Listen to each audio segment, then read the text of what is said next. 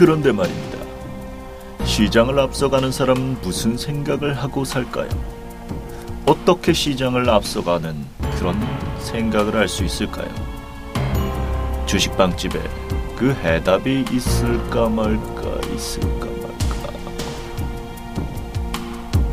잘 들으면 있을지도 모릅니다.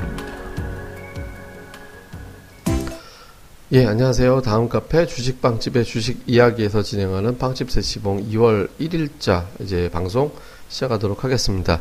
자, 시장이 이제 오늘 양시장이 다 이제 올랐습니다. 지난 주말에 이제 미증시가 상승했던 덕을 좀 많이 받고, 미증시가 상승하다 보니까 이제 우리 시장 시초가 자체가 이제 나쁘지 않은 그런 형태로 이제 시작이 됐죠. 근데 그런 과정에서도 조금 이제 초반에 좀 밀리기도 했거든요. 그러니까 중국 시장이 좀 빠졌고, 여기에다가 오늘 몇몇 사연이 있는 대형주들이 이제 부각이 됐었잖아요. 그러니까 엔화가, 엔화 가치가 떨어지니까, 그러니까 이제 자동차의 경쟁력이 떨어진다 해서 자동차주가 초반부터 약했고, 다음에 이제 알려진 재료긴 하지만, 어쨌든 이제 엘지화학이라든가 이런 기업들이 이제 향후에 어떤 실적이 좀 나빠질 요소, 그러니까 중국에서 보조금 지급을 갖다가 이제 안 하겠다, 뭐 이런 식의 어떤 정책이 나왔다라고 해서 또 피해주로 분류가 되다 보니까 역시 또 이제 이 종목들도 좀 빠지고, 그래서 뭐 화학주나 일부 화학주나 자동차주가 시가총액 비중이 좀 있고 이러다 보니까 중국 증시, 중국 피엠아이가 이제 부정적으로 나온 것까지 맞물려 가지고 이제 상승폭이 거의 다 이제 상승폭을 거의 내주게 되는 그런 형태로 이제 진행이 됐었습니다. 이제 그러다가 이제 외국인들이 지금 아마 마감호 나온 거 말고 이제 장 때까지만 기준으로 보면 이천억 가까운 이제 순매수로 끝났는데, 이게 이제 외국인 투자자들이 그러니까 블록딜이나 이런 거 빼놓고 이런 거 빼놓고 마지막으로 이천억 대면서 들어온 게 십일월 십구일인가 뭐 그때 이제 들어오고 나서 실질적으로 없었거든요. 그러니까 거의 두 달, 예, 두 달 이래 이제 최고 매수로 들어왔고, 선물도 최근에 사일 연속해서 매수. 그러니까 계속해서 이제 이런 모습이 좀 들어오고 있는 형태가 되다 보니까 일단 수급이 뒷받침됐고요. 그리고 이제 최근에 이제 기관들이 종가 관리 계속 한다, 제가 이렇게 말씀을 드렸잖아요. 기관 투자자들이 오늘도 투신권이 이제 막판에 이제 매수가 쭉쭉 이제 그 투신권의 매수가 이제 계속 이제 주식시장에서 이제 쭉쭉 들어오는 시도가 났고, 물론 이제 동시효과에서 좀 빼긴 했지만 얘네들이 이제 멍 때리고 있다가 동시효과에서 매수. 다음에 최근에 또 매수해 주는 게 보험사나 이제 또 연기금이 뒷부분 두 시 반 뭐 그때 되면 또 주가 관리 들어오잖아요. 물론 이제 또 동시효과에서는 외국인들한테 이제 물량 넘겨주긴 했지만, 이렇게 해서 이제 기관들의 어떤 수급이 또 뒷받침 돼주면서 장중만 넘어가면서부터는 이제 계속 상승 시도를 하는 이제 그런 형태로 됐습니다. 일단 지수가 굉장히 잘 견디기 시작하는 이제 그런 모습이 나오고 있는데, 어, 지수가 이제 견디게 되고 또 이제 반전하고, 지난달에 제가 이제 왜 육십일선 이제 이탈해서 굉장히 시장이 좀 안 좋아졌다, 이게, 이게 좀 됐어야 되는데, 오늘 근데 종가가 교, 참 특이하게도 육십일선이 천구백이십육 점 사팔이거든요.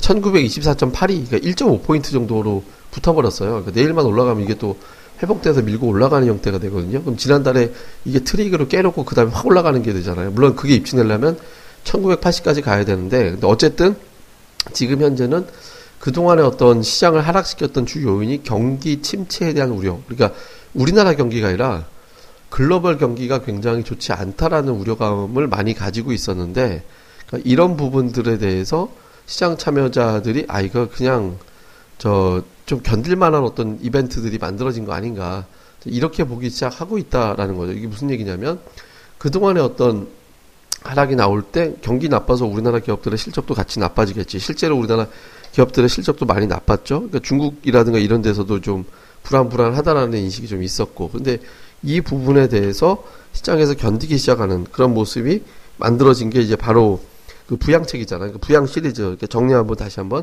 시작됐던 게 이제 뭐 중국의 자금 풀기, 미국의 아니 유럽의 이제 삼월에 추가 부양 언급, 다음에 미국의 금리 동결, 다음에 이제 지난 주말에 일본의 부양까지. 그러니까 전 세계 주요 국가들이 대륙별로 이제 경기 부양책을 하는 형태로 나오다 보니까 전 세계에서 공통적으로 돈 풀고 있는 상태에서, 그러니까 우리나라가 괜히 이제 뭐 환율 전쟁이잖아요, 한마디로. 근데 우리나라가 괜히 이제 밀려 있을 필요는 없다. 그러니까 이제 우리나라에 대한 외국인들의 매도, 불안한 시각에, 돈 푸는데 외국인들이 뭐 투자 자금 회수할 이유가 없잖아요. 그러니까 이제 수급도 풀리고 하면서 우리 시장도 밀고 올라갈 수 있다라는 자신감이 좀 번진 것 같습니다. 그래서 일단 좀 이런 어떤 분위기는 당분간 조금 더 이어질 가능성이 좀 높은 것 같아요. 왜냐면 그 시황상, 그러니까 아랫 방향으로 쏟을 만, 위로 강하게 쳐올릴 만한 재료도 당장 없는 건 맞는데, 오늘 굉장히 부담스러웠던 시장의 몇 가지 변수들을 뛰어넘었잖아요. 그러니까 첫 번째가 안 좋은 쪽으로 보자면, 그러니까 엔화 문제에 대해서 심각하게 받아들여서 자동차 이외로 확산되는지, 이외의 종목으로,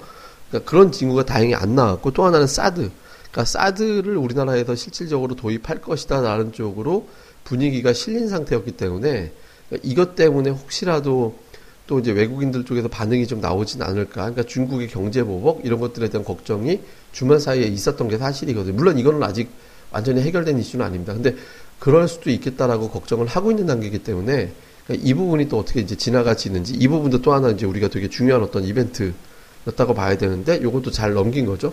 그 다음에 지난주에 기업들의 실적이, 뭐 삼성은 이미 알고 있긴 합니다만, 삼성, 그다음에 하이닉스 이런 기업들의 실적이 나온 뒤였잖아요. 그래서 실적이 조금 미치지 못하는데 또는 앞으로 불안할 것 같은데라고 걱정을 했는데, 이 기업들이 오늘 하이닉스가 사 퍼센트, 삼성전자가 또 상승 마감하는 이런 형태가 되면서 비교적 좀 이제 무난하게 견디기 시작하는 그런 계기가 만들어진 거죠. 그러니까 나쁜 쪽에 대해서 이제 시장이 받아 먹는 형태가 됐죠.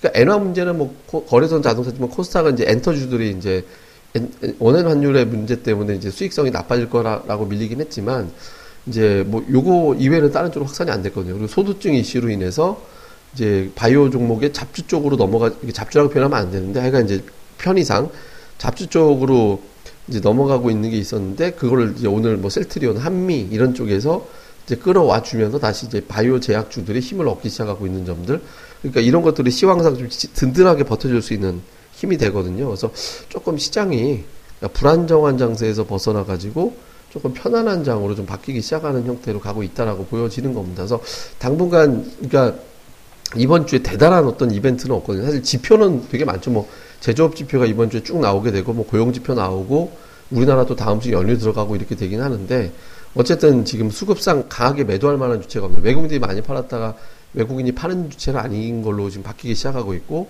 다음에 이제 기관 투자자들도 종가 매수 베팅 비슷하게 좀 꾸준하게 들어오고 있는 이런 형태가 되고 있어가지고, 이게 좀 이렇게 일방적으로 당하는 장은 되지는 않을 것 같아요. 다만 시장에서 지금 기술적 반등인지 추세 반등인지는 좀 모호하거든요. 기술적 반등이라면 아마 천구백오십 선 정도, 이제 그 정도 선에서 지수가 막힐 가능성이 좀 있습니다. 그러니까 그 정도에서 그 정도에서 이제 막힐 가능성이 좀 있는데, 만약에 추세 상승이라면, 그러니까 천구백오십은 육십일 선, 백이십일 선 다 합쳐지는 자리잖아요. 그 선에서 이제 뒤집히는지, 아니면은 이제 그걸 넘어서 천구백팔십까지 치고 나가게 되면 추세가 바뀌는 거니까, 천구백오십 부근에서 외국인들의 선물 동향을 갖다가 주목해 보면서 이제 좀 판단을 같이 내려보면 될 것 같습니다. 근데 현재까지로는 조금 경기 침체에 대한 우려감을 부양이 상쇄시키면서 움직일 가능성이 높아져가지고, 그러니까 극단적으로 좀 불안정한 국면은 좀 살짝 지나간 게 아닌가, 이렇게 보면서 접근하면 될 것 같습니다. 그래서 대응 전략은 계속 비슷합니다. 제가 이제 여러분들한테 아이티 건설, 화학주 중심으로 거래소는, 뭐, 종목들 다 괜찮죠?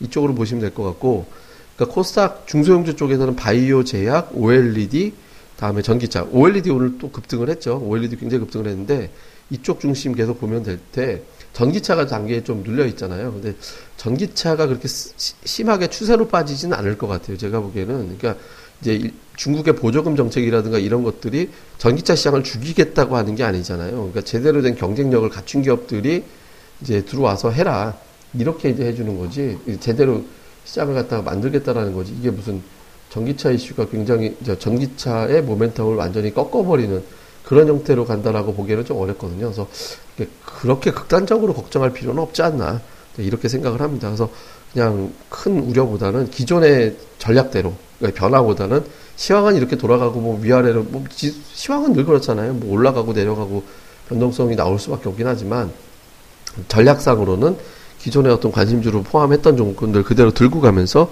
유지하는 이제 그런 전략이 좋지 않을까, 네, 이렇게 보시면 되겠습니다. 뭐 이런 자세한 내용은 저희가 이제 또 카페, 다음 카페죠. 그러니까 주식빵집의 주식 이야기, 다음으로 오시면 다음, 네, 포털 다음에서 주식빵집 이렇게 검색하시면 저희 쪽 카페 오실 수 있거든요. 이제 카페로 오셔가지고 저희가 또 이런 것 다 텍스트로 정리해 놨으니까, 정리되어 있는 글도 함께 보시면서 참고해 보시면 될 것 같습니다. 예, 그러면 저희 자세한 내용은 또 저희 또 카페에서 뵙도록 하고요. 저는 또 이제 다음 시간에 또 다시 뵙도록 하겠습니다.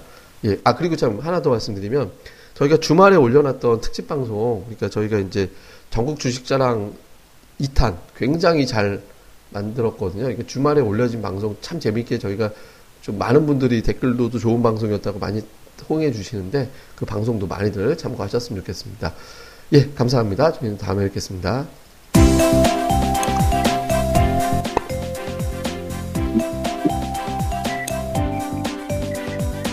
아, 안녕하세요. 주식빵집 운영자 불사조입니다.